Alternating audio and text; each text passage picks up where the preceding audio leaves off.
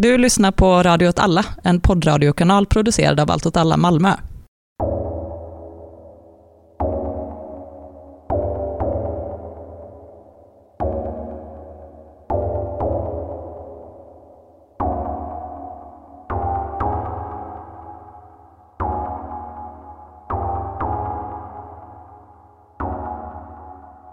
Hej och välkommen till Eld och rörelse. Det är jag, Myran, och med mig online har jag ingen mindre än Martin Hansson. Sänder i bar överkropp från ett varmt arbetsrum. Härligt. Jag har sett fram emot att spela in det här avsnittet så länge. För att det är ett riktigt derp-avsnitt. Det tycker jag känns jätteskönt. Ja, härligt att du säger det. För min del sänder jag ju nerbäddad i sängen med en eh, förkylning going on. Det kanske hörs, tänker jag. Och du har en väldigt sensuell eh, förkylningsröst. Okej, vad bra. Man hör ju inte det riktigt inifrån skallen, men jag ska, ska ta det i beaktande och spela in lite olika meddelanden nu då. Precis, jag tycker du ska äga det här. Du är ju på, på marknaden så att säga. Du, man har inga audiogrejer på Tinder. Är det, är det så? Eh, ja, eh, nej det har man inte, men jag tror vi stoppar den taken. Den, Det kanske man borde ha, att man kan liksom bara spela in ett ljud. Det hade ju använts på fel sätt kan jag tänka mig. Man kan ju ha en eh, Spotify-låt liksom, så man kan ju publicera sig på Spotify då och länka den låten. Men vi är väl publicerade på Spotify? out. Ja, men det låter ju som en jättedålig idé. Men inte med det här avsnittet med den rösten. Okej, okej. Mm. Nej, ni lyssnare får gärna kommentera om Myrans röst är bättre så här. Så att jag ska bara injicera förkylningsvirus inför varje avsnitt då för att Mm. öka content, öka publikupplevelsen. Ja. Ja, men jävligt behagligt att lyssna på den här rösten. Eller jag tycker det i alla fall. okej. Säger du att jag har en dålig röst vanligtvis? Ja, så kan du ju tolka det. Eller att du har en bättre röst nu. Det är inget fel på din röst. Eh, tycker jag inte du ska känna. Okej. Du, dagens avsnitt då, DERP-avsnittet. Mm. Ska vi säga vad det är? Biologiska vapen och konspirationsteorier. Du har lagt till konspirationsteorier? Ja, men det blir ju det nu, det det jag ska prata om. Ah, ja, okej. Ja, absolut. Biologiska vapen. Det ökar ju DERP-faktorn också. Minst sagt. Jag är inte så förberedd på konspirationsteorier. Okej. Vi har också fått lite lyssnarfrågor, eller hur? Ja, det har vi. Det är roligt när folk skriver och kollar saker. Mm. Ja, det händer ju så jävla mycket ute i världen just nu. Det gör det verkligen. Vi har framför allt kanske det man tänker på mest på senaste dagarna är ju Belarus-situationen. Mm. Du tror att det ska bli ett tredje världskrig? Nej, det gör jag inte. Jag flaggar för att eh, klockan står fem i tolv ifall du vill se illa. Vad är det du tänker på då? Det är liksom lite mycket saker som händer som om bara alla väljer att göra på fel sätt. Så kommer vi se liksom en direkt konfrontation mellan, mellan Ryssland och NATO. Vi fick väl en fråga som egentligen handlade om de här Wagner-legosoldaterna som greps i Belarus för, eh, det är väl en månad sedan snart. Som eh, Lukasjenko då gick ut och sa att de befann sig i Belarus för att störa valet då, 6 augusti. Ja, precis. Vi ska säga också, Wagner är alltså en Lego-knekts-företag och i vårt allra första avsnitt så handlade det bara om den organisationen. Mm. Jobbigt att tipsa om det. V- Varför tycker du det? Det är ett ganska dåligt avsnitt. Äh, det tycker jag är ett ganska bra avsnitt. Då hade vi förberett oss ordentligt i alla fall. Ja, det är sant. De är ett legosoldatsföretag, ett ganska stort. Det är lite så, finns de längre, finns de inte? De är tätt kopplade till ryska staten och används väl både som då PMCs, alltså Private Military Contractors, vilket inte är någonting ovanligt. Inte alls ovanligt. Och samtidigt så används de som deniable assets på något sätt för Ryssland. Ett sätt att kunna bedriva någon typ av krigsföring på platser och samtidigt kunna hävda att det inte är ryska staten som står för det. Till exempel i Donbass. Och det finns ju koppling till Donbass och de här 33 legosoldaterna då som blev gripna i Belarus. Utanför Minsk på ett spa, till och med. Tror jag Det är härligt. Det är där man vill bli gripen. jag får ju väldigt dåliga, utan att kasta oss in i liksom sexarbetardebatten och så, så får jag ju dåliga vibbar av ett spa utanför Belarus. Men skit samma. Då fick vi en fråga om det, vad vi trodde om det. Eh, och jag läste ganska mycket om det när det begav sig och det finns lite olika teorier. Ja, men en teori som eh, vi fick lite kastat till oss då när vi frågar vår hemliga östblocksexpert som vi har i den här podden är ju riktigt god och konspiratorisk apropå konspirationsteori då. Det är SBU, alltså Ukrainas säkerhetstjänst, som hade en lång plan om att de skulle plocka de här Wagner för att de hade varit i Donbass då. Och sen så gjorde de att de kontaktade dem som arbetsgivare till något liksom uppdrag i Afrika och så gjorde de anställningsintervjuer och anställningsintervjuerna gick ut på att de här erkände massa skit de har gjort i Donbass då. Och sen så skulle de då bli antagna till jobbet och då var det så, ja men planet går från Belarus. Men med planet så skulle det då vara en SBU-agent som skulle låtsas få eller simulera med medicin eller någonting ett epilepsianfall när de flög över Kiev.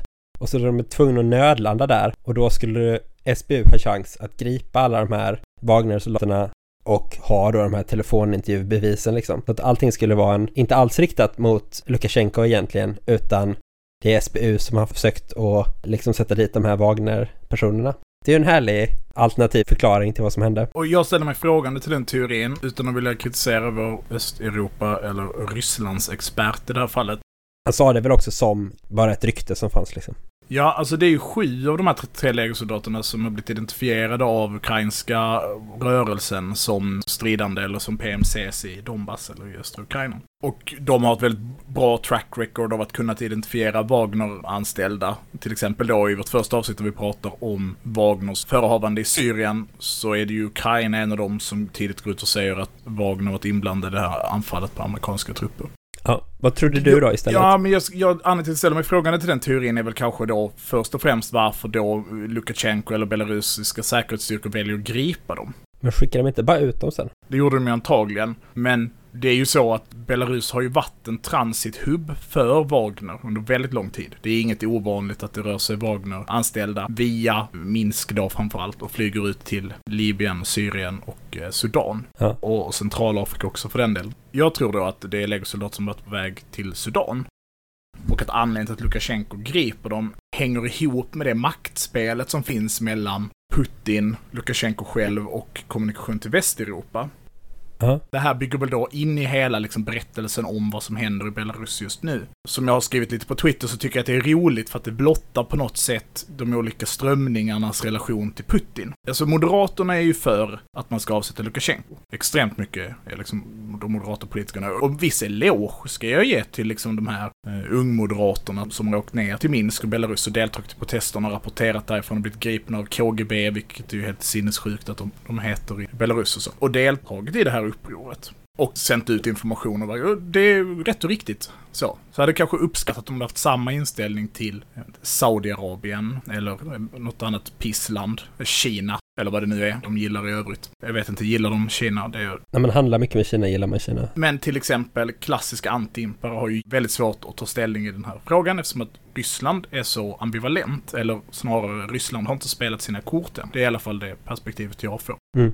Och sen i sin tur så har vi hela liksom Sverigevänner, SD, rasistpöbeln liksom. Som inte heller har valt sida i den här konflikten och är förvånansvärt tysta om det. Och det är ju av samma anledning egentligen då som de här antimparna. Det är ju lite för att Ryssland inte har gjort det än. Så narrativet är inte riktigt där. Vi ska liksom komma ihåg att, att Belarus, det ligger liksom en timme härifrån med flygplan. Ja. Det är liksom väldigt, väldigt nära och det är verkligen en diktatur. Alltså inte en diktatur på det sättet som man... Nej men inte att en så, ingen är- det är som Ungern då till exempel. Ja, Det är ju bra- jättebra exempel ja. Eh, Eller för den delen som man säger att Ryssland är. Nej, inte ens det. Nej, utan det är verkligen en diktatur. Valet i Belarus är ett jävla skämt. Och Lukasjenko, om man liksom tittar på det så kan man ju lätt tänka att, att han skulle vara någon så här rysk så proxy eller liksom goon. Ja. Men det är liksom mycket mer komplicerat än så. Det här har vi faktiskt också pratat om förut. Vi har ju pratat om hur Ryssland och Vitryssland haft den här oljekonflikten och gaskonflikten Ja, just det. om vem som ska sälja gas till Belarus. Och hur Lukasjenko inte var oäven att bara köpa olja från Norge istället direkt för att pressa Ryssland till att ge dem en bättre deal eller så. För Mm. Ryssland vill ju ha kvar dem i sin sfär. Ja, precis. Vi då ska tillbaka till den här varför jag tror att det ska bli ett tredje världskrig, vilket jag inte tror, men jag säger att vi befinner oss i en situation där det inte är helt otänkbart, så är det så. Belarus är på många sätt ett krim för Ryssland.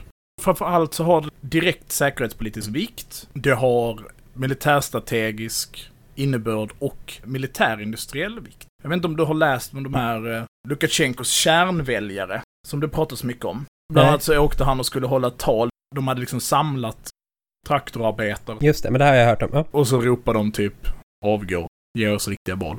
Vilket är ett uppenbart tecken på att Lukasjenko är på väg att falla. Och både då att det finns den här liksom typiska färgrevolutionsprotesterna, som man ju ofta tillskriver så här urban intelligensia eller liksom någon typ av mellanskikt. Västtillvänd.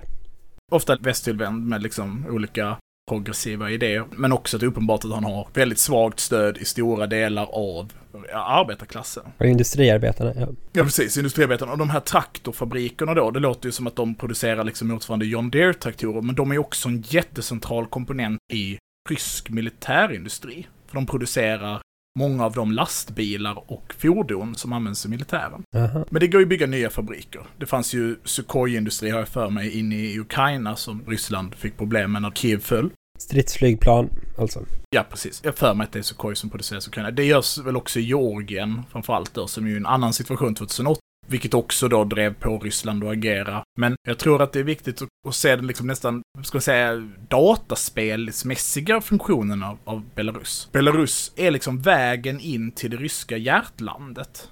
Rent geografiskt. Ja, alltså upp mot Sankt Petersburg, vidare upp mot Moskva. Det finns liksom en anledning till att Operation Bagon, tror jag den uttalas, alltså under andra världskriget då, även om jag inte gillar att prata andra världskriget, men som är en stor eh, sovjetisk offensiv.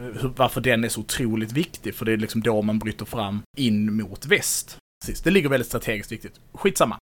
Det är också så att många av de early warning system, alltså olika radarsystem eller andra optiska system som finns till för att eh, upptäcka ett angrepp mot Ryssland, finns i Belarus. Och skulle Belarus på grund av en färgrevolution, alltså det vi pratar om i, i avsnittet, är det verkligen fred? Alltså en färgrevolution som från ryskt håll förstås som en, en, ett, ett kuppanfall egentligen mot eh, ryska intressen. Och eh, Belarus skulle falla till det så skulle det ju ha otroligt stora geopolitiska effekter för Ryssland.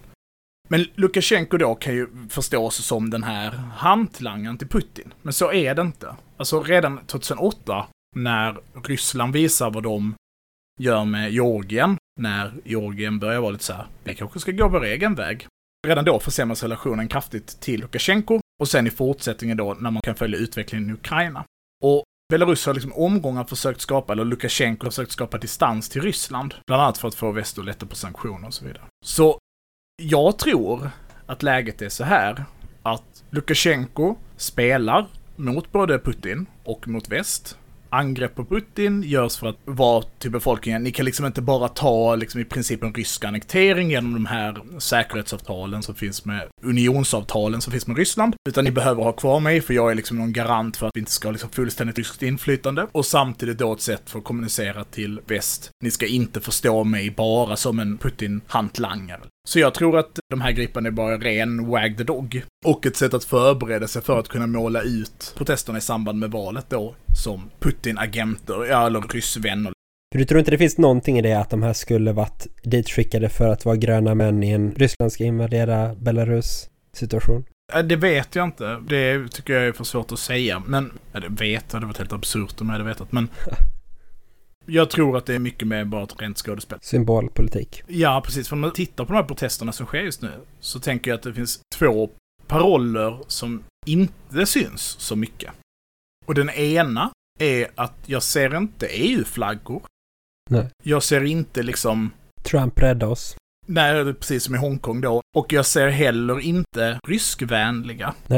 Det är bara egna belarusiska flaggor och sånt liksom som man råkar... Ja, precis. Rent liksom nationalistiska, eller vad man då ska beskriva det som, patriotiska paroller. Och den koalitionen runt, är oppositionen då helt enkelt. Det är ju en väldigt bred koalition där det även ingår kommunistpartier tillsammans med liksom i princip, Nazister. ja och liksom nyliberaler. Ja. Som bara är så här, Lukasjenko ska gå, vi ska ha fria val. Ja. Så då vad jag tror kommer hända, så tänker jag att Putin sitter i en jävla sits. För Det är verkligen en balansgång för han. Antingen så liksom är man för svag och då tappar man greppet eller så trycker man för hårt och då skrämmer man iväg eller skapar mer liksom sympati för, för väst. Ja, alltså, jag tror att Putin vill ha bort Lukasjenko. Så. Ja. Och få dit någon som är lojalare mot honom. Å andra sidan underlättar de för att peta Lukasjenko. Till exempel använder någon general för att göra en militärkupp. Och sen säger så här, nu ska vi ha fria val, så vet han ju inte vad han får. Nu vet han ju vad han har liksom på något sätt. Och det är ju någon som inte rimmar så jättebra med Västeuropa. Så, Nej. även om vi kan gilla Saudi liksom, så gillar vi inte när det är nära. Och om man då skulle putta Lukasjenko så riskerar han ju verkligen en situation där han bara tappar Belarus. Ja. Och Belarus tas upp i liksom någon typ av västsfär på något sätt. Å andra sidan, gör han en kupp, är det gröna män och så vidare, så är det ju så NATOs samlade styrkor är runt Belarus. Och får de en ursäkt att gå in, till exempel om Lukasjenko ballar ur och börjar massakrera folk, då kan man ju se en militär intervention från NATO. Eller säger så, det är statskupp, NATO hjälp mig. Ja, absolut. Så det jag tror Ryssland vill åt, det är ju någon typ av interimregering. Mm. Som säger, om om sex månader så ska vi ha val. Och då har Ryssland sex månader på sig att eh, kasta fram en egen kandidat. Just det. Som man då med på de ekonomiska banden till Belarus faktiskt kan få att vinna. Mm. Eller så går de till Lukasjenko och säger så, din lilla jävla pissråtta. För det tänker jag att, att Putin tänker om honom. Nu är jag alltså Putin. Din lilla jävla pissråtta. Jag kan se till att du kan få kvar med makten, jag kan sätta in ryskt nationalgard och du kan be oss komma in här. Vi har militärt försvarssamarbete som är väldigt djupt. Vi har liksom artiklar som kan aktiveras för att vi ska få gå in. Jag kan sätta in ryskt nationalgarde, vilket är en, inte som i Sveriges hemvärn eller amerikanska nationalgardet, är inte skräpet utan tvärtom kanske de skickligaste ryska trupperna. Och jag kan gå in och säkra landet. Men då ska vi ha det här av dig. Bland annat då den militära flygplatsen som eh, Lukasjenko har saboterat under ganska många år att den ska bli byggd, men som ingår i det unionssamarbete som finns mellan Ryssland och Belarus. Som hade gjort att eh, Putin eller Ryssland då kan flytta fram sin position att till exempel kunna leverera kärnvapenladdningar eller vad det nu kan vara. Så att det tror jag är sitsen. Men å andra sidan satsar de på Lukasjenko och det skiter sig. Då kan de ju glömma Belarus. Visst. En rävsax. Fan vad länge du snackar om det här du. Nej, förlåt. Det kanske skulle varit ett eget avsnitt. Ja, och vet du vad som mer skulle vara ett eget avsnitt? Det är det här med Libyen alltså. Ja, jag, herregud. jag, jag tycker ändå vi ska- bara ska säga att vi följer det. Och det som är nu är väl mest att Turkiet nu börjar försöka få utdelning för sin inblandning genom att prospektera gas och olja i Medelhavet. Mm. Och Grekland är jättearga på det. Och Mm. de håller på att köra runt sina olika skepp och typ hota varandra väl. Ja, och Egypten är också skitförbannade. Och Just. Frankrike är ganska arga också. Det ska vi säga att vi spelar in måndagen den 24. Så att jag tänker att när vi släpper det här, situationen i Belarus kan ju vara helt annorlunda. Vi får vara redo att bara klippa bort allt det här ifall eh, det visar att det blir socialism i Belarus. Nej men precis, vi följer Libyen-grejen. Jag uppdaterar ganska mycket om det på Twitter. Så. Men eh, det får ju definitivt bli ett avsnitt. Mer när man vet vad som händer. Just nu är det vapenvila som de skiter i. Men det är en officiell vapenvila just nu i Libyen. Ja. Och Men det vi- med Arktis, det är väl bara att vi följer det här med att det med den globala uppvärmningen och så, så blir det ju mindre och mindre is hela tiden och till slut kommer det vara liksom öppna handelsvägar där och vem ska kontrollera dem? Ja, Nord. och, eh, och resurstillgångarna. Ja, precis. Man tror väl det finns stora oljetillgångar och så under. Ja, det var en riktigt bisarr siffra. Var det 40% av jordens oljetillgångar? Eh, Vilket är så riktigt dumt så här bara nu har vi släppt ut för mycket koldioxid.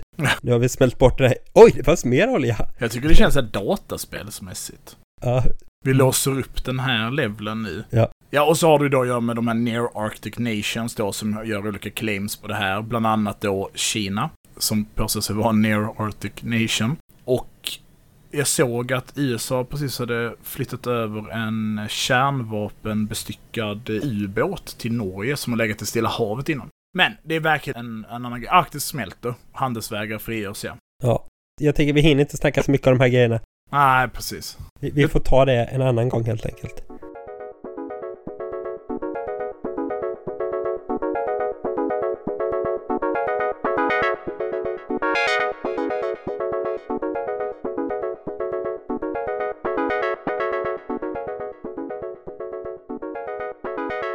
Ja, biologiska vapen då. Ja, vi har ändå hållit på det här. Ja, Min första anteckning av biologiska vapen är från januari. Sen kom covid och då kändes det lökigt att göra ett avsnitt om det. ja. Det kändes som att man bara försökte stoppa fingret i luften och det har vi aldrig gjort förut. Så då, när vi pratade om Portland. Men jag pratar gärna om allt som har med biologi att göra. Så därför är det också någonting vi har funderat på av den anledningen. Ja, verkligen. Men eh, biologiska vapen, vad är det för någonting? Kan man ju fråga sig då. Då har jag Mm. spaltat upp lite här. Låt höra. Biologiska stridsmedel Mm. kan man prata om. Och då är det väl gifter och patogener. Alltså sjukdomar helt enkelt. Gifter och sjukdomar som eh, skadar människor. Men biologiska vapen kan man ju också tänka på som så här stridstränade delfiner. Och sen så finns det ju massa andra biologiska aspekter av krig. Inte minst får man ju tänka på att människan är ju en biologisk varelse. Så en soldat är ju på ett sätt ett biologiskt vapen också. Man kan ju också tycka att det är lite skohornande att ta med de här sakerna. Men jag tänker att vi i avsnittet kommer prata om ändå mer påverkan på människor och liksom hur olika organismer fungerar och inte bara de här gifterna och eh, sjukdomarna liksom. Men ifall man ska börja bara med lite olika varianter på just stridsmedel och bara räkna upp lite. Vilket tänker du på direkt? Mjältbrand, Ja. anthrax, är nog det, det första jag tänker på. För att det har varit aktuellt i War on Terrorism. Bacillus anthracis är en sporbildande bakterie och det är ju det som gör den så speciell att eh, den bildar sporer som är ju att de ligger i vila då. Och det kan ligga kvar i marken jättelänge. Så det är ju någonting som regelbundet kommer upp. Man har vänt på någon mosse och då så går någon ko och äter det här så får de mjältbrand. Och sen så måste man avliva dem. Men det är också det som gör att man kan sprida de här sporerna i luft då. Och då så hamnar de i lungorna på folk och det är då de är väldigt, väldigt dödliga. Ifall man får mjältbrand via ett sår istället på huden så är det faktiskt inte så farligt, eller det är potentiellt dödligt också, men det är mycket lägre dödlighet än just när det kommer ner i lungorna. Hur kommer det sig? Ja, det vet jag inte exakt hur det kommer sig. Det är väl bara att bakterier i lungorna generellt är svårt, liksom. Man har väl ett bättre immunförsvar i, i huden, skulle jag tro. Jag kan fortsätta radda olika jag tänker Ja, på. kör du. Sen tänker jag ju på tyfus. Tyfus, det är väl annan bakterie som heter typ Rixettia, något sånt. Finns också tyfusliknande sjukdomar, paratyfus, som inte är riktigt tyfus, så man räknar inte det längre, men förr räknade man allting som samma. Som man får av salmonella-bakterier istället. Det är väl också förknippat med typ dålig hygien och sånt, eller att man lever tätt. Att det lätt smittar med löss Ifall man då lever som soldater i fält liksom, där man har svårt med att hålla rent från löss och så. Och då så är det lätt att få spridning på det. Smittkoppor. Anledningen till att jag tänker på det är ju den här klassiska filtar i Nordamerika. Ja, smallpox på engelska. Det är ett virus då. Det innebär ju också att immunitet funkar liksom på ett annat sätt och är en viktigare grej. Smittkoppor är idag utrotat. Det finns bara bevarat i typ två laboratorier eller någonting i hela världen. Låt mig gissa, ett gammalt sovjetiskt och ett amma- gammalt amerikanskt. Ja. Blir du ledsen, sidospår här, men blir du ledsen när du, jag tänker att du inte gillar när olika arter dör ut. Det gillar väl Mm. inte jag heller. Blir du även ledsen vid sjukdomar? Nej. Nej men jag, jag tycker att biologisk mångfald är bra för att människor gillar det, inte för sin egen skull. Nej, just det. Det vet jag att du har haft ett samtal innan. Jag tror inte på inneboende värden hos någonting. Du gillar ju också människor mer än jag gör. Så att det är ju... Med mänskligt liv mindre eller något. Ja, men det, det är en helt annan diskussion. Men absolut, det här med att filtar och sådana saker. Det är väl kanske på något sätt det enda gången där biologiska vapen har varit riktigt, riktigt framgångsrikt får man säga. Det finns ju en jättespännande, vad ska jag säga, hypotes, teori av den här Jared Diamond. Säkert att den finns hos någon annan också, men det är han som har gjort den känd med den här boken Vetevapenvirus. Känner du till? Ja, jag känner till den. Den gillar olika Marx Bros, gör den inte det? Ja, fast också vissa som jag tycker gör en jättedålig läsning av den säger att den ursäktar kolonialismen. Hans eh, grundpoäng är väl typ så här. Eurasien är en avlång kontinent som är utsträckt från öster till väster. Därför kan man ta en växt eller ett djur och flytta det och det lever i typ samma klimat från en plats till en annan. Därför har varje civilisation, eller vad man ska säga, alla länder har tillgång till en större uppsättning domesticerade växter och djur för att det liksom, man bara räknar med att en viss procent av alla växter och djur funkar och domesticera något genomsnitt.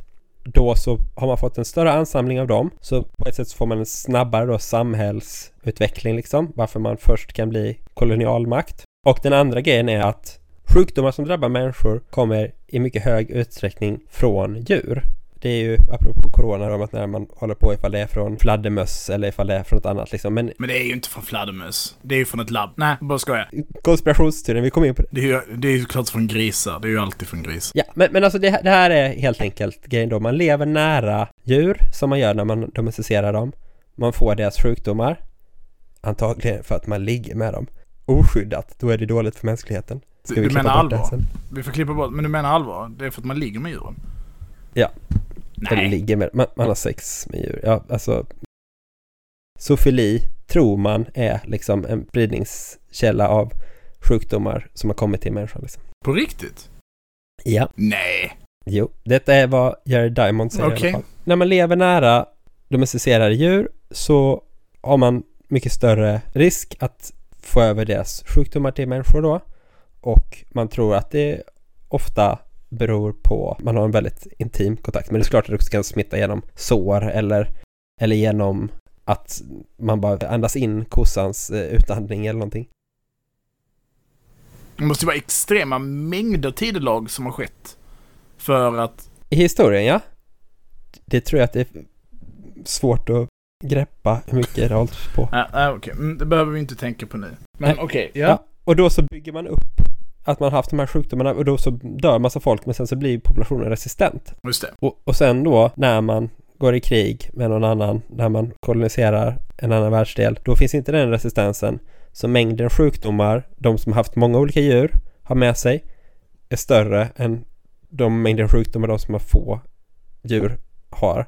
Så därför blir det liksom en ojämn attack från respektive sida med liksom sjukdomsöverföring. Ja, precis. För det kan man ju verkligen säga om biologiska vapen. Vi är ju trots allt en podd om, om krig i någon mening. Stor mening. Stor utsträckning. I stor mening, ja.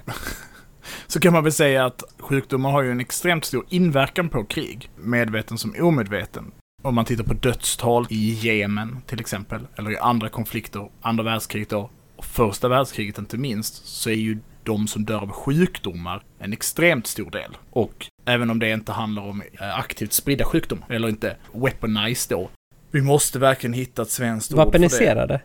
Förvapenligade. Förvapenligade. För vapenliggande. Det är Vapeniserade. svårt att säga båda två alltså.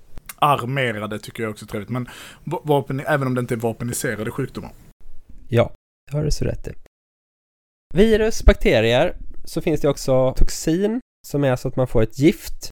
Och då är ju resin ett känt sånt. Just det. Vad är det mest känt för? Resin. Paraplymordet. Ja, ja, precis.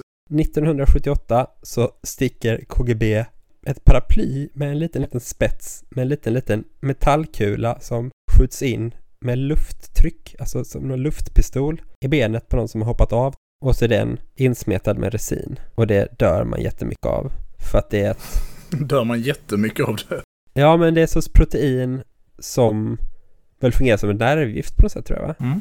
Det tror jag också. Det är obotligt. Mm. If, ifall du har fått en dödlig dos så har du fått en dödlig dos och så är det med det. Mm. Det utvinns ur en växt som också heter resin. Resinus communis. Så det är ju ett biologiskt vapen på ett sätt får man säga. Ja, just det. Världens giftigaste toxin, världens starkaste, potentaste toxin är ju botulium som orsakar botulism. Alltså att det förlamar muskler och eh, det produceras ju av en bakterie som heter Clostridium botulinum. Där räknar FOI med att 2,6 gram skulle räcka för att döda hela Sveriges befolkning. Oj, jävlar. Doserade ut det väldigt jämnt på alla då liksom. Mm, så det är potent får man ju säga. Det är ju mest känt nu för tiden som en annan sak. Nämligen botox.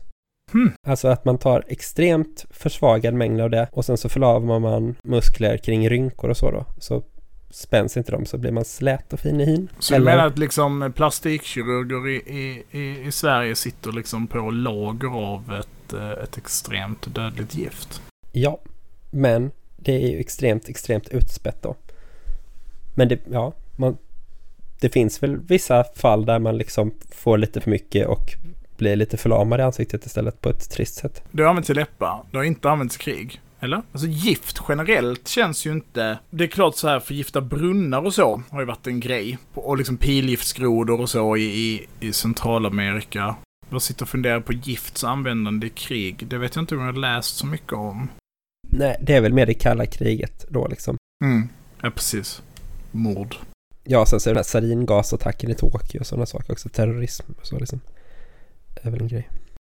Okej, men då har vi täckt, tänker jag, de olika typerna här av biologiska stridsmedel och sjukdomar på något sätt. Så, så gift, bakterier och virus, om man ska göra det enkelt för sig.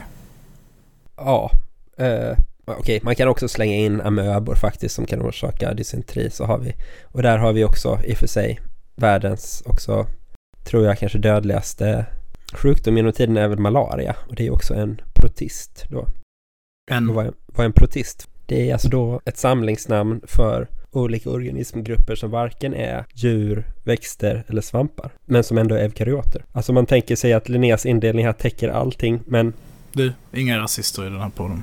men det finns ju liksom ett gäng grupper med encelliga organismer som är lika långt eller nära släkt från varandra och från djur och växter och svampar liksom i princip. Men de är så små och vi tänker inte på dem så vi bara kallar alltsammans protister, klumpar ihop dem liksom. Och det är amöbor är också där. Okej, krig då.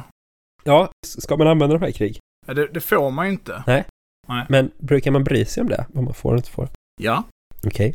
Just de, om vi då pratar om, förr pratade man om ABC-krigsföring, alltså Atomic Biological Chemical. Och sen MBC, alltså istället för Atomic så Nuclear Biological och Chemical. Och idag så pratar man ju om CBRN, Chemical Biological Radiological or Nuclear, CBRN. CBRN är alltså den moderna termen. Jag skulle säga att eh, man inte använder det. Och att upprätthållandet av att inte använda det har varit, har varit väldigt effektivt. Sen ska vi säga så att kemiska vapen, det ska vi inte gå in på nu, används ju i rätt stor utsträckning framförallt civilt. I formen av tårgas då bland annat, vilket ju är olagligt i krig ska sägas. Använda tårgas. För den faller under de konventioner som i princip hela världen har skrivit under. Men det finns väl ändå lite det här med i Syrien så har det ju väl varit en del gasattacker och sånt som... Och Absolut. Saddam körde ju också. Absolut. Det har använts. Framförallt kemiska stridsvapen har använts. Och de sticker ut lite från de biologiska. Kommer du ihåg vad USA gjorde som svar på en av kemattackerna Assad gjorde? De skickade massa tomahawk. Ja, precis. De sköt 52 Tomahawks tror jag det var. Vilket är typ ett litet lands BNP i Ja. kostnad. För det är någonting som sticker ut vid användande av, av, av eh, kemiska vapen. Biologiska vapen skulle jag säga är förvånansvärt lite använt i modern tid. Även om det finns liksom ett par exempel. Vi har de här smittkopporna i filtarna. Det är inte modern tid va? Nej, precis. Och sen är det bara ett land som jag känner till som har använt det aktivt frekvent i krigsföring i modern tid. Och det är också historiens avskum. Japan. Precis. Första tillfället, eller det tillfället jag känner till bäst, är ju då i, i samband med Doolittle-räden. Som kortfattat är att eh, 18 april 42 så skickar ju USA iväg eh, ett gäng, 16 stycken, eh, B-25 och Mitchell som är typ eh, medeltunga bombflyg. Från ett hangarfartyg, de ska bomba japanska fastlandet. Ganska mycket som en hämnd för Pearl Harbor, men också av sen rent psykologiska skäl visa japansk civilbefolkning att det här kommer få konsekvenser för dem. De har varit väldigt förskonade från kriget. De släpper sin last och sen är planen att de här 16 planen ska landa i Kina. Efter de har bombat liksom så ska de landa i nationalist-Kina då. Och 15 av dem flyger mot Kina, den 16 flyger till Vladivostok och deserterar till Sovjetunionen. Behöver inte följa upp det, det går inte skitbra för dem. Jag tror att NKVD hjälper till att smuggla ut dem via Iran, typ. Men de andra 15, det går inte så bra för dem heller, ska sägas. Men de andra 15 når Kina men kraschar alla 15 och Oj. alla piloter överlever. Vilket är Okej. Riktigt sjuk grej. Jag tror de får slut på bränsle typ. Det är så dåligt räknat. Ja, ja, så de liksom nödlandar alla. Precis. De landar då, det är ungefär fem man besättning i varje flygplan. Och de eh, landar ju där på olika ställen och eh, hjälps av kinesisk civilbefolkning att gömma sig. Och då kommer Japan Tada! och ska hitta dem. Så den kejserliga armén, de eh, går in i det här området. Bland annat då, det ska vi både förstås som någon typ av hämndaktion, men också för att tömma den här ytan för att man ska kunna använda den för att skicka bombflyg mot Japan. Igen Så- liksom. Det ska inte Mm. hända igen. Nej, precis. Och det, ska, det dör väl ett 50-tal japaner och så skadas ett par hundra när de släpper sin last. Och det kejserliga armén gör i då Operation Seigo är att de går in och i princip helt ödelägger ett område om 50 000 kvadratkilometer i jakt på de här amerikanska piloterna och som hämndaktion. Och när de är färdiga så har de haft ihjäl ungefär en kvarts miljon civila. Och aktivt spridit ut kolera, tyfus, pesten och dysenteri i då vattenhål, gömt i matlager, spritt i matlager och eh, liksom eh, smittat boskap. Och släppt ut loppor med pesten är det nog va? De släpper ut smittbärande loppor. Och enhet eh, 731, eller Unit 731 som den då kallas, det här forskningslägret på biologiska stridsmedel som är, är ett forskningsläger på lite olika saker. De experimenterar med kinesisk och koreansk civilbefolkning. Vilket är helt fruktansvärt. Jag rekommenderar ingen att eh, googla bilder. De eh, levererar bland annat 150 kilo paratyfod och mjältbrand. Alltså vilket är helt obscena mängder. Eh, och som då ska spridas ut. Så de går liksom bara runt och häller ner sjukdomar i, i, i, i brunnar. De är ju fascister, så det är inte helt oväntat. Ja, det är ju deras grej liksom. Det dör också ett gäng japanska soldater såklart då. För det är ju lite nackdelen då med... Jag tror att det är 10 000 som smittas eller något sånt av någon sjukdom. Ja, okay. Bara liksom snabb follow-up då på den här Japan-grejen. Att man kan säga han som döms för det här då, Shonroko Hata, som jag tror är den sista överlevande marskalken i kejserliga armén. De andra dör. Han eh, döms då bland annat för det här, 48 då, så döms han för att inte ha lyckats förhindra det här från att ske. Han får livstid och han benådades 1954. Så han fick sex år på kåken för det. Och sen arbetade han resten av sitt liv för att eh, ge stöd till andra japanska veteraner. Det är som, eh, eh, vad heter han, fan, Mengele i, i Japan liksom. Sex år på kåken. Ja, just han var inte så inblandad i utvecklingen av det. Det ska sägas dock hur jävla vidrigt det är. Det blir lite Japan-hatet här då. Jag, du är lite hit på Twitter på grund av det här.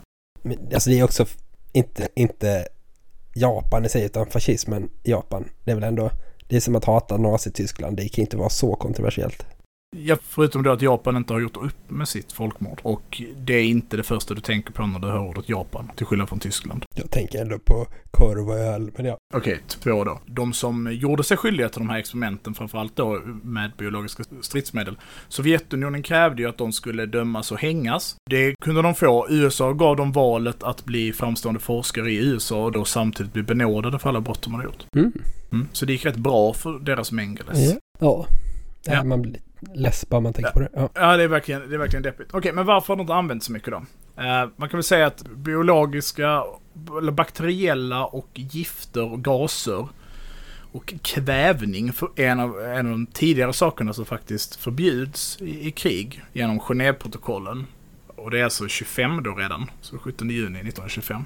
Okej. Okay. Uh. Så förbjuds det. Och då ska man säga att under andra världskriget så sitter ju alla och trycker på ganska stora lager av eh, både biologiska och eh, kemiska stridsmedel. Det är ju inte bara Japan, även om Japan sticker ut för det är de enda som är dumma nog att använda det. För det är ju lite så att när du väl använder ett sånt vapen så öppnar du upp för motståndarsidan att göra det också. Det blir liksom de nya reglerna av krig. Det är ju så att om du inte följer Genèveprotokollen själv, då är dina fiender inte förpliktigade att följa dem. Nej. När USA planerar operation Downfall, alltså operationen av att ta det japanska fastlandet, då har de stridsgas med i sina beräkningar, att de ska använda det. För att Japan har använt stridsgas själva. Och de har använt biologiska vapen, vilket ger USA rätt att använda biologiska vapen. Mm. Så det är ett argument, att de är dåliga? Jag vet inte om det är ett argument att de är dåliga, att din fiende får använda dem. Jo, kanske. Eh, det ska sägas att den här första Genèvekonventionen förbjöd egentligen bara användandet av det. Medans 1972 så kommer det en, en, en konvention mot det, eh, BVC-konventionen, och den förbjuder produktion, lagerhållning och transporter. Däremot inte för att man förbjuds inte att ha lager för att framställa vaccin eller CBRN-skydd då, utan så. Men den är mycket hårdare i sin förbjuden. Till exempel artikel 1 då i BVC-konventionen. Eh, Never under any circumstances to acquire or retain biological weapons. Artikel 2. To destroy or divert to peaceful purposes biological weapons and associated resources prior to joining. Och den är ju de flesta eh, länderna, bland annat Sovjetunionen och USA, skriver ju under BVC-konventionen. Och då är det lite mer kraftigt. Men både USA och Sovjetunionen har ju kvar lager då i hemlighet. Ofta då med ursäkten att kunna användas vid, eh, det, vid krig. Och det, det är ju rätt många länder som sägs då ha tillgång till biologiska vapen än idag. Mycket då på grund av den här, vi behöver kunna forska på för att kunna skydda oss. Men man kan ju ta då Kanada, Kina, Kuba, Frankrike, Tyskland, Iran, Irak, Israel, Japan, Libyen, Nordkorea, Ryssland, Sydafrika, Syrien, Storbritannien, USA och sen då Taiwan, men det är ju inget land. En stat som försvarar sitt område. Ja, de är en stat, ja. ja mm, Ja, inte ett land. Okej, Mister, åh, bu vad dåligt med Kina, men jag tycker ändå Taiwan inte är... Det här är faktiskt taget från artikeln jag läste om det var så här. De här länderna har det och Taiwan.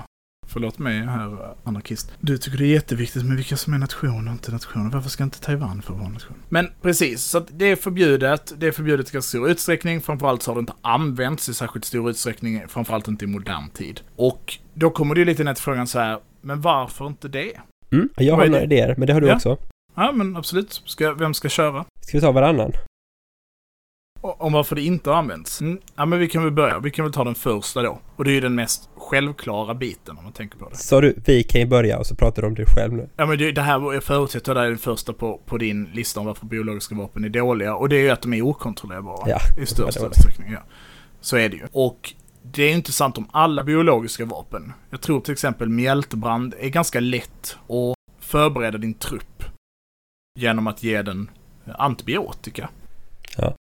Eh, innan den går in i, i ett, eh, ett område ni har smittat med eh, mjältbrand. Det är dyrt. De flesta av de här sjukdomarna är ganska dyra, inte att framställa, alltså odla i sig själv, men att kunna omvandla dem till att bli spridningsbara. Och där har vi ju mjältbrand igen som ett exempel, vilket är en väldigt högpotent dödare eftersom att om du kan få den aerosolt, alltså i så lätt pulverform att du kan sprida ut den, så är den ju jätteeffektiv. Men faktum kvarstår att det i princip bara är USA och Sovjetunionen som ens har lyckats göra det. Irak var väl på ganska god väg, men det blev väl i princip kaffesump.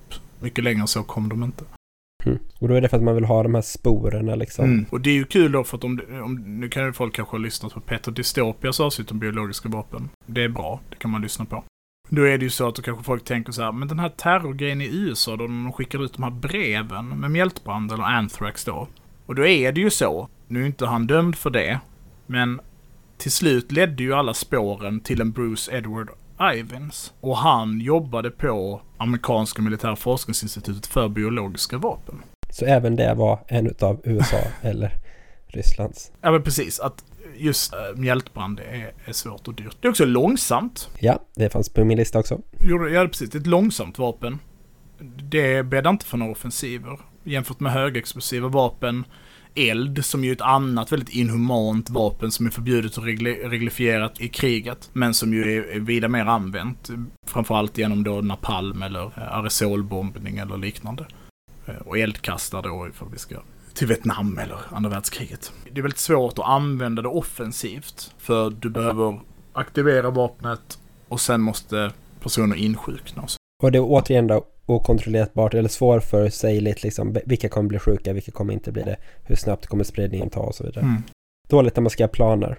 Precis, och det är också en Pandoras ask. Och det kanske var det jag pratade om tidigare, men på två olika sätt. Att om du väl öppnar för att använda biologiska vapen så tillåter du din fiende att göra det. Det är lite så all bets are off. Det är ett förintelsekrig som kommer att ske nu. Men det är också att du kanske aktiverar en, du kanske aktiverar en sjukdom som du men vi har vaccinerat våra soldater eller vi har vaccinerat vår civilbefolkning. Men sen händer det någonting.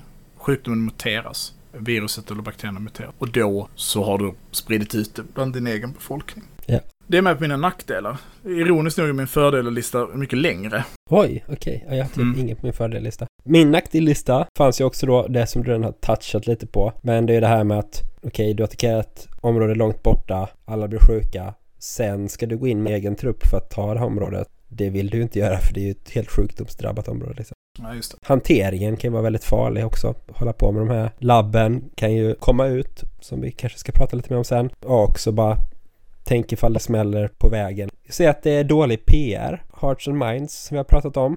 Kanske i avsnitt 7 om autonoma mördarrobotar och avsnitt 18 om att spöa Goliat.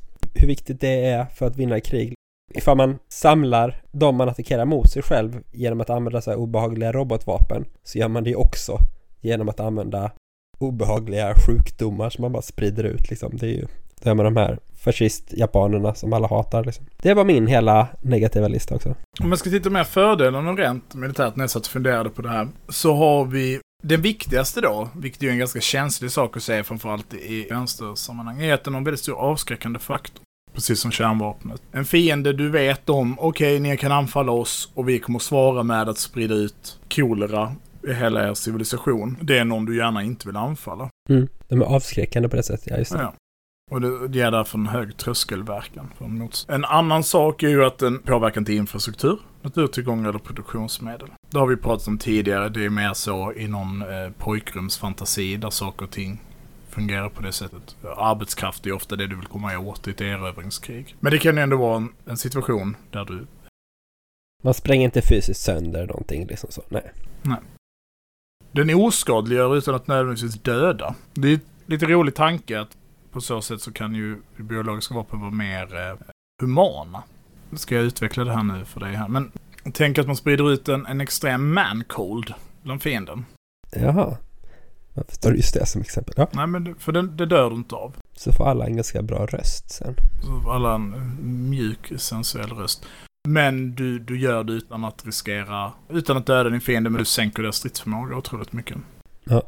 Du kan använda det för att förneka terräng till fienden, alltså det omvända det vi pratade om tidigare. De vill inte heller gå in där när det Nej. är ett sjukdomsområde. Du skapar distans. Om vi ska flagga då för att vi, vi kommer att gästa en annan podd och prata om strid i bebyggelse eller strid i urbana terräng så kan man ju säga att sjukdomar är ju relativt opåverkade av fortifikationer. Mm. Du kan gräva ner dig bäst du vill. Det spelar inte så stor roll ifall du inte kan ha kontakt med någonting utanför din bunker. Ja. Krig är ju också logistik och om man vill vara bra på att vinna krig så ska man vara duktig på logistik. Och biologiska vapen har i alla fall på en teoretisk, nu brukar det inte fungera så, men på en teoretisk nivå kan det ha stor effekt på en nations eh, förmåga att bära sin armé. Eh, Napoleon skulle hålla med mig att eh, logistik är en, en otroligt central komponent i att vinna krig. Och nu har vi mest pratat om olika sjukdomar som drabbar människor. Och vi har inte pratat så mycket om det som kallas då för entomologisk krigsföring. Alltså mm. insektskrigsföring. Vi pratar om lopporna. Har vi gjort. Ja, precis. Det, det är väl ganska vanligt att man tänker att det här sjukdomsspridandet ska vara via insekter, loppor eller så. Mm. Men man kan ju tänka en situation där du lamslår ett lands eh, matproduktion. Och det här är ju någonting som CIA bland annat eh, jobbade mycket med och det är väl till och med på nivån av att de genomförde bitar av det. Att påverka sovjetisk matproduktion genom att sprida ut olika sjukdomar som påverkar vete och andra insekter som även påverkar. Och även mot Kuba tror jag man hade något program där. Ja, just. Och det här faller lite in i den sista. Det är ju att om du spelar det väldigt snyggt. Kan vi säga det att om du får reda på att en nation har använt biologiska stridsmedel mot dig så är det ju en Passus Bellum i den meningen att du har rätt att förklara krig mot dem. Och det skulle liksom de flesta nationer hålla med dig om eftersom att det är så väldigt eh, ja, tabubelagt, eller vad man ska säga. Men skickligt att sprida ut sjukdomar i en fientlig nation och samtidigt då begränsa den spridningen i din egen nation. Och då kan det ju både gälla matproduktion, men det kan ju även gälla sjukdomar då att du man kan se en situation där du är liksom i gråzons eller asymmetrisk eller lågintensivt krig eller vad man nu ska kalla det som vi pratar om i är det fred. En situation där du kan sprida ut sjukdomar i, din motståndarnation. Och, och alla blir påkommen med det och de har väldigt svårt att spåra smittkällan. Ska man använda det på det sättet. Det var de fördelar jag tänkte ut med det här. Jag ska ja. inte edgelord det här och inte ha liksom en positiv inställning till biologiska vapen. Även om min lista med nackdelar var väldigt få, så skulle jag säga att de är så avgörande. Mm. Att fördelarna inte överväger. Och det okontrollerbara är den största faktorn. Jag har skrivit så, eller jag skrev det så här att det ändå finns en stor rädsla för liksom biologiska vapen trots alla de här nackdelarna jag såg och hur man tänker sig att det kommer sig. Och en sak med det är ju på något sätt, det känns som att de är dåliga fram till den dagen de är bra eller tills de inte är dåliga längre liksom. Det finns en potential i det som är väldigt stor då på något sätt. För man kommer på det här ultimata vapnet som du kan göra alla dina soldater och befolkning immuna mot men som hela fiendens befolkning drabbas jättehårt mot. Som inte dödar någon men som förlamar hela motståndskraften och liksom produktionen och allting. Som du då kan sprida utan några stora krigsinsatser utan bara genom att smuggla dit en person som häller ut det på ett ställe liksom. Alltså det är på något sätt det ultimata vapnet eller så. Men det är ju bara i teorin liksom. Men Ja, man ska ju precis. tänka sig att det skulle kunna faktiskt uppkomma någon dag. Ja. Jo, det är en annan diskussion, men där tror jag det är viktigt att komma ihåg att de flesta bygger en försvarsmakt för att inte hamna i krig. Och den typen av rädslor är en väldigt stor fara för att hamna i krig. Existensen av militär är ju förutsättningen för krig. Du menar att Jag vet inte om du hänger med nu, ifall men någon vet att du har det här ultimata vapnet, då vill de attackera dig först. bland annat, eller till exempel då, kan man ju tänka. Man, man kan ju också tänka att den typen av rädslor, även om de inte är sanna, skapar en, liksom en interrelation mellan nationer som eh, bäddar för krig. Ja. Och det gör ju på något sätt också att det som det gör i perspektivet ett bra vapen på något sätt är väl också att det skulle vara terrorvapen då igen. Någon som bara vill se hela världen brinna. Där kanske det är ett potent biologiskt vapen är liksom perfekt. Ja, kanske jag ska vara så här kärnvapenförespråkaren då i det här. Det, det slår mig. Och det ska man nog inte sticka under stol med. På samma sätt som MAD-doktrinen, alltså Mutual Assured Destruction, fungerade. Att det blev aldrig ett tredje världskrig mellan Sovjetunionen och USA. På grund av att deras förmåga att fullständigt förinta varandra med hjälp av kärnvapen gjorde att det, det gick inte. Så och på samma sätt kan vi säga idag att USA är väldigt peppade på att invadera olika länder, men de undviker länder som troligtvis eller har tillgång till kärnvapen. Ja. På så sätt så kan ju biologiska vapen vara en garant för en liten nation. Då genom den här tröskeleffekten. Ja, kan vi tänka oss. Men det ser vi ju inte i dagsläget. Men ja. Ja, de har ju- inte invaderat de här länderna. De har ju inte invaderat Nordkorea då, som Nej, har biologiska vapen. Men det är svårt att säga att det är därför. Att du det det? skulle vara de biologiska vapnen? Ja, att det är en starkt Nej. bidragande faktor. Nej, det tror jag inte ens det. Jag tror att kärnvapen är betydligt starkare Ja. bidragande faktor. Men jag menar att de fungerar ju i princip på samma sätt i de här massförstörelsevapnen. Det finns ju en anledning till att de klumpas ihop.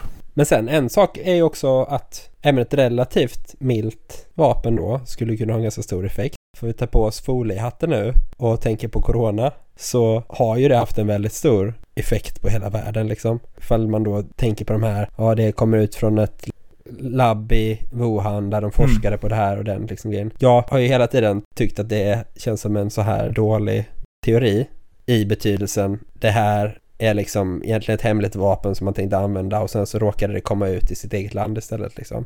Mm. Men sen har jag förstått när jag har kollat lite mer på det där att de här labben verkar ju inte riktigt vara så vi ska, vad sa vi nu, vi ska förvapenliga eh, fladdermusvirus utan de har mest varit så vi ska forska på de här virusen så vi kan skydda oss från dem. Då tycker jag ju att teorin att det kan ha kommit ut från ett sånt laboratorium är ju lite mer trovärdig för att det kan väl hända liksom att man gör misstag när man forskar allmänt på sjukdomar. Mm. Men då ser man ju att, att även fast det inte är något liksom mördarvirus så på det sättet trots allt liksom corona har ju inte någon tok hög dödlighet bland unga friska människor så har det ju ändå kunnat stänga ner hela världens ekonomi liksom på ett sätt. Det, det har ju en väldigt stor potential där. Och precis, det är inte spanska sjukan. Men på grund av vår, eh, vår globaliserade värld så kan viruset slå globalt. Och det är väl kanske det som talar emot användandet av biologiska vapen idag. Varför det har skett i dåtid. Och varför eh, Japan framförallt använder det mot Kina och i mindre utsträckning mot USA. Det sprids runt världen så snabbt och lätt nu för tiden. Ja, att man bara, precis. Och att hela världens ekonomi är sammankopplad och man kan inte Mm. Man straffar sig själv ifall man stoppar världen liksom. Ja. Nu har vi snackat ganska länge. Jag har Mm. läst lite böcker också. Ska vi dra det eller? Ja, vi får göra det när du för en gång skulle ha läst någonting riktigt. Ja. Jag har fått tips av en eh, lyssnare och eh, nära vän som vi kan kalla farfar 3000 eller The Swedish Rapper. Ja, just det. Jag kände under artistnamnet The Swedish Rap. Han tipsade mig om dels en text som hette jag minns hette, men det fanns i någon, i en bok som heter Rule of Experts och handlade om typ Egypten. Någon sån eh, poststrukturalistisk analys av olika saker. Jag, vet, jag läste bara kapitlet om myggor och malaria. Mm. Som är ganska spännande. Inte så mycket som ett biologiskt vapen, men liksom hur ändå biologin och kriget kopplas ihop. Malaria är ju då som sagt, vi sa förut, det är en protist, en liten, en liten encellig organism som smittar människor via myggor. Och eh, det finns i olika former, olika arter. Och en av de här är mycket farligare än de andra. Och den fanns inte i Egypten innan andra världskriget. Men i och med en rad olika liksom effekter av kriget som typ man byggde ny infrastruktur Då så mm, bildades nya så här små vattenpölar och så. Man, kanske inte kopplat till kriget men till utvecklingen överhuvudtaget så hade man gjort nya dammbyggen och så som gjorde att de här myggorna kunde vandra upp eh, söderifrån och bära med sig det. Man behövde olika kemiska medel till kriget liksom och jag tror att man använde diesel för att döda myggor i vatten och så, att man blandade det med andra ämnen. Och när man tog bort det för att man behövde det då till vagnar, får man säga så? Stridsvagnar? Ja. Nej, det är rätt. Det är rätt term. Ja, det är tanks man får säga. Jag glömmer alltid bort hur det nu är. Så kunde man inte göra den här liksom eh, kontrollen längre och då så fick man spridning av myggor och i följden av det så dog det flera hundratusen människor av den här nya malarian jämfört med ifall det dog, jag vet inte, 80 000 vad det nu var i andra världskriget i Egypten. Det var, inte, det var i alla fall fler som dog av malarian liksom som kom efteråt tack vare att man eh, ställde om landet till krig liksom, kortfattat. Mm. Jaha, den andra grejen jag fick tips om här då var om borrelia. Mm. Har du haft det någon gång? Nej, jag tror inte det. Jag tror min pappa har haft borrelia konstigt många gånger. Mm. Det får man inte av tidelag. Nej, det är när man gillar att vara ute i naturen och det gillar väl din farsa. Mm. Du, skåda fågel och sånt kul. Då är det ju risk att man får en fästing som kommer och biter den och överför den här bakteriesjukdomen då. Den sprider sig i kroppen, man blir sjuk, i värsta fall så sprider den sig upp i hjärnhinnan så man får hjärnhinneinflammation. Ja, just Och det är ju dödligt liksom ifall det inte är ordentligt behandlat. Och det man behandlar med är också antibiotika. Den här boken och det finns också en dokumentär och det fanns ett avsnitt av den här podden Warnerd Just det. som handlar om var borrelia i USA framförallt då kommer ifrån, var den började spridas. Den kallas ju Lyme disease för att den upptäcktes nära en ort som heter Lyme, L-Y-M-E. Eh, och den här författaren då, Chris Newby, som har skrivit och gjort den här filmen. Jag lyssnade lite på det här Warner-avsnittet, jag kunde inte höra hela, tyckte det verkade lite spännande. Kollade upp den här boken, laddade ner den. Sen så kollade jag på den här dokumentären som hette Under Our Skin. Då kändes det precis som att se en dokumentär där folk sa att de har elallergi typ. Det är så här, jag har själv kommit på att jag har den här sjukdomen, ingen tror på mig, till slut hittar jag en doktor som håller med. Den här doktorn får sen sin licens indragen i en domstol, men det är ju staten som vill dölja vad som egentligen pågår.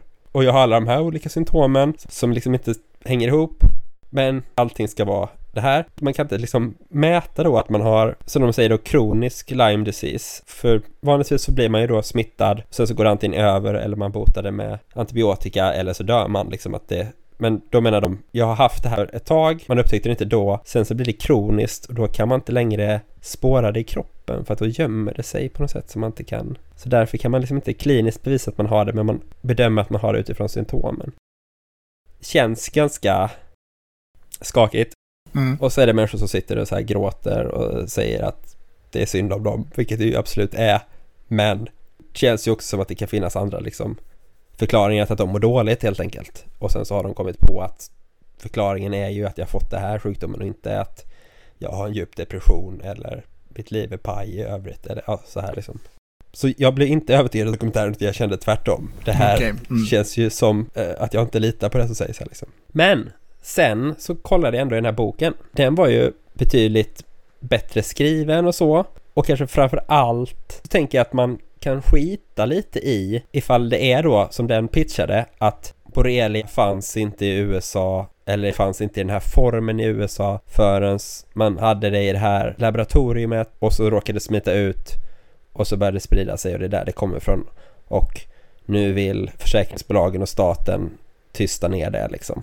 För den beskriver ändå hur man bedrev sådana här biovapenforskningsprogram före 70-talet då, när det förbjöds. Med att liksom föda upp jättemycket fästingar till exempel. Och sen så fästa fast dem i olika apparater där man liksom tvångsmatar dem. Du vet som man tvångsmatar gäss med, Nej. som ska bli så här. Fästingar. Vilken otroligt gullig maskinanordning det måste vara. Jätte, Ja, jätte...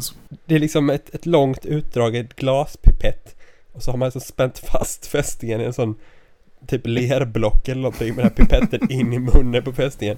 Och så droppar man ner då eh, vätska med smittoämnen i liksom. Då. Och det verkar ju vara så helt dokumenterat att man har gjort det. Så bara det i sig är ju bara helt absurt och liksom spännande att man höll på med det. Och så följer de då en kille som heter Willy Burgdorfer. Han är schweizare från början. Han är den som upptäcker borrelia. Eller så vetenskapligt beskriver borrelia. Men han har då forskat på det här med biologiska vapen i 20 år i USA där. Innan han upptäcker det. Så då är liksom pitchen att han egentligen har inte upptäckt det utan uppfunnit det typ. Och som sagt, den är lite mer så shaky. Jag ska inte... Jag känner att jag borde läsa motbevis från andra sidan för att kunna liksom ha ett säg om vad jag tror om det. Men ändå så hans anställning i det här programmet, hur de testar då olika värddjur för spridning och till exempel en, att de sätter upp en måltavla där de har 125 marsvin i burar utspridda på en så här en stor cirkel. Och så tar de ett flygplan och bombar det här området med 670 000 loppor då. I olika liksom det exploderande så containers så de liksom bara ska falla ner på marsvinen. Av de 670 000 lopporna Gissa hur många som faktiskt biter ett marsvin? Tänker att det är lågt, att det är riktigt lågt. Jag tänker att det är tusen stycken som gör det. 177 loppor. Nej! Det är... Och, och de hade bytt, utav de 125 marsvinen hade de 47 blivit bitna. Så mer än hälften kom undan. Hundratusentals loppor. Jag menar, blåst iväg någon annanstans dog i smällen, whatever. Men militären bara, det här var ett lyckat experiment. Och så dess slutsats liksom av att fienden då i form av marsvin på marken i ett välbegränsat och utmärkt område liksom knappt blev träffade. Ja. Vet du vad det var för behållare de släppte liksom? Jag vet att japanerna använde ju keramikkrukor. Mm, nej, jag, jag minns inte vad det stod. Jag vet inte, Mm. jag kan bläddra fram det här, vi kan se. Men, men det är också så att han jobbar med liksom då att försöka komma på hur man ska göra fästingar mer fertila.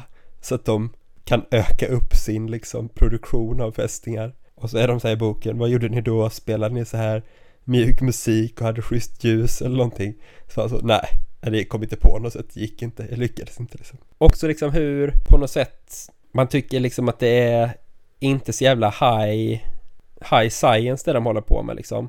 När de har något stort hus med massa grisar i så de bara föder upp jättemycket fästingar på samlar in dem gåslever matar dem med olika droppgrejer liksom och en tanke där är väl typ så här vissa fästingar har vissa sjukdomar sen innan men ifall man sätter till en ny sjukdom så klarar inte den sig i fästingen för de är ju liksom också de vill inte bli infekterade av en ny sjukdom bara sådär utan det måste liksom utvecklas en förmåga hos sjukdomen att vara härbärgerad i varje fästingart och så. Och att det är det man försöker uppnå. Det låter jävligt dyrt. Ja, ja verkligen. Och liksom slutprodukten då här, oavsett ifall vi då tänker oss att det faktiskt kom lös och är det som spred borrelia i USA sen, eller ifall inte är det, men vi bara har ett motsvarande naturligt experiment i naturen. Borrelia sprids tack vare typ klimatförändringarna. För man pratar ju om, till exempel i Sverige är det ju så att man tror att en anledning till att borrelia sprids är att vi får ett mildare klimat. Fästingar kan överleva vintern bättre. Rådjur flyttar längre upp i Norrland. De tar med sig fästingar. Alltså det finns andra förklaringar till att borrelia ökar sitt utbredningsområde liksom. Då kan man ju bara tänka på det som naturens krigsföring eller någonting då. Den är inte heller så jävla effektiv. Det här biologiska vapnet då, oavsett ifall det är på riktigt eller inte, som har drabbat USA under 40-50 år nu då, har ju inte orsakat en jättestor ekonomisk nedgång. Så, så jävla bra funkar det ju uppenbart inte. Nej. Ja, det kanske var en sammanfattning lite snabbt av. Ja men precis. Uh, nu har vi pratat på skitlänge. Jag tänker att vi får klippa runt lite i det här. Mm. Men, men jag tror verkligen att så här, det biologiska vapnet, som ju på något sätt är drönarens totala motsats, som är ju någonting vi har pratat om tidigare. I den meningen att det är dyrt och det slår väldigt brett. Och Det syns inte. Nej men precis. Så kan man ju ändå samtidigt då förstå det på samma sätt som man förstår den här AI-kritiken. Liksom. Ja. Det handlar om att lämna över krigsföringen till en, en icke-mänsklig aktör, eller vad man då ska säga. Nej, jag hade valt, eh, Kärnvapen. ja, alltså framförallt för att kärnvapen har en rent taktisk eh, inverkan också. Men eh, ja, nej, jag vet faktiskt inte mer vad jag har riktigt mer att säga. Mer än att jag, jag tänker att eh, vi kommer att göra ett avsnitt om kemiska vapen också. Sluta lova så mycket avsnitt som Nej men, ja, vi har ju hela livet på oss, jag på säga. Nej men min sammanfattning är väl bara helt enkelt jättespännande historia finns kring biologiska vapen, massa spännande fantasiscenarier man kan tänka sig, men verkligen inte det första att oroa sig för liksom i krigsföring. Nej, och det ska man ju verkligen säga då när de japanska fascisterna försökte använda biologiska vapen så funkade det ju inte särskilt bra. Och det är väl typ slutsatsen av deras, deras experiment. Du, Ja, vi har haft lite problem med ljudet. Vi hoppas att det här avsnittet blir bättre men jag i min sjukdom här får ursäkta att jag inte använt puffskydd ordentligt för jag sitter inte med stativet till och vi vet inte för vi har lite problem med vår inspelningsprogramvara va? nej, vi får titta över det. Det kan vara så. Jag tror att det kommer vara bättre idag för att det inte är trevägs. Och jag tror att det är trevägsgrejen är det som ställer till det. Med det sagt, Ja men eh, då kanske vi håller här. Trevligt att snacka med dig som vanligt. Vi uppmanar alla som vill att eh, komma med frågor så kanske vi kan svara på det ordentligt en annan gång eller få någon annan input på avsnittet. Ni kan ta kontakt med oss på vår Facebook-page eller rörelse eller våra respektive Twitter-konton. Slukhal heter jag. Du heter Trojkan 1337 precis. eller LIT. Precis. Ehm, följ mig för eh, krispiga uppdateringar om, eh, om Libyen. Nej. Tack så mycket för att ni har lyssnat. Tack och hej. Ha det gött! Ha det fint.